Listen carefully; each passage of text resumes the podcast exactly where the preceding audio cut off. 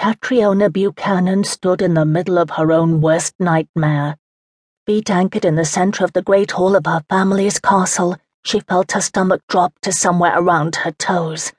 At least a dozen English knights surrounded her. Completely covered in armor, their beady eyes narrowed at her from beneath their iron helmets.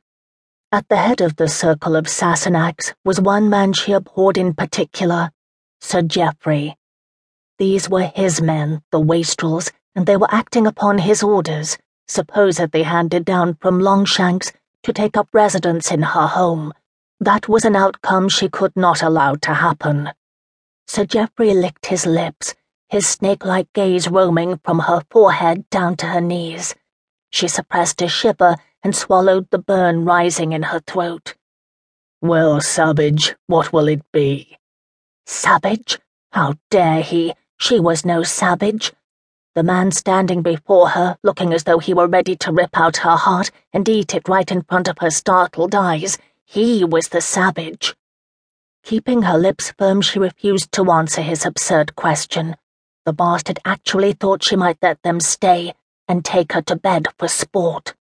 He took a threatening step forward. We've got your walls surrounded. My men line the courtyard, and here you are all alone. Catriona looked the man square in the eye, refusing to let him intimidate her. Where is my brother? The man leered. Her brother Gregor was Chief Buchanan. Where had he gone?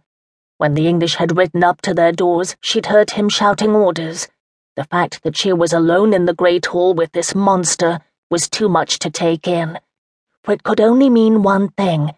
Something terrible had happened to Gregor. Bile rose in her throat, and she fought hard to keep her tears at bay. To not cry now, not with him looking. She had to remain strong. She dug her nails into her palms and bit the tip of her tongue, forcing herself not to react. Your brother?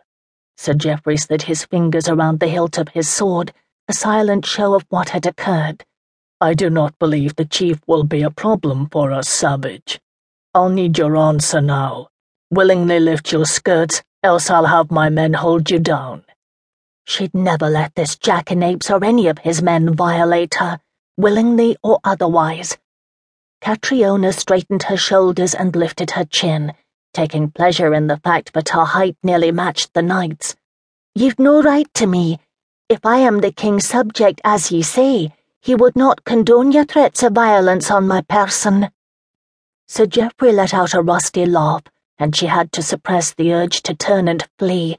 Though where could she go? The Sassenach beasts surrounded her. Her brother's men had yet to enter, which only made her feel all the more desperate. They'd not been a strong clan to begin with, picked off over the years by their rival neighbors. Her parents had been murdered nearly a decade before, and her older brother made chief. He'd not been ready for the position hadn't been able to build up their clan as he could have if he'd been prepared. Their father's debts had been so vast, there was barely anything left once Gregor had seen them met. Have you not heard the king's edict of prima nocte? The man was moving closer. Catriona's blood chilled at his nearness, at the coolness of his grey eyes. She'd heard of it, heard that it was a rumour, but this man stated it as though it were fact. I am not yet wed, nor am I betrothed. The right is only for those women about to be married. Ay, and to have their virginity given to an English knight on the eve of their marriage. She shook her head. Then it does not apply to me. Oh, but it does, Chit. Geoffrey turned to one of his men. Bring him in. Panic gripped her spine, and she tried to push it aside, tried not to be afraid of what this man was implying, but but 'twas impossible. The doors to the great hall were opened, and a bloody old man was shoved through. Fergus, she breathed out with fear. He was their blacksmith. A man of such great age, no one was certain exactly how old he was. Widowed the previous year, he had a brood of children that could have populated one of the Northern Isles. At least that was what her brother had said. Ah, so you know this man? Count yourself lucky then that you are at least acquainted with the man whom you will spend eternity taking care of.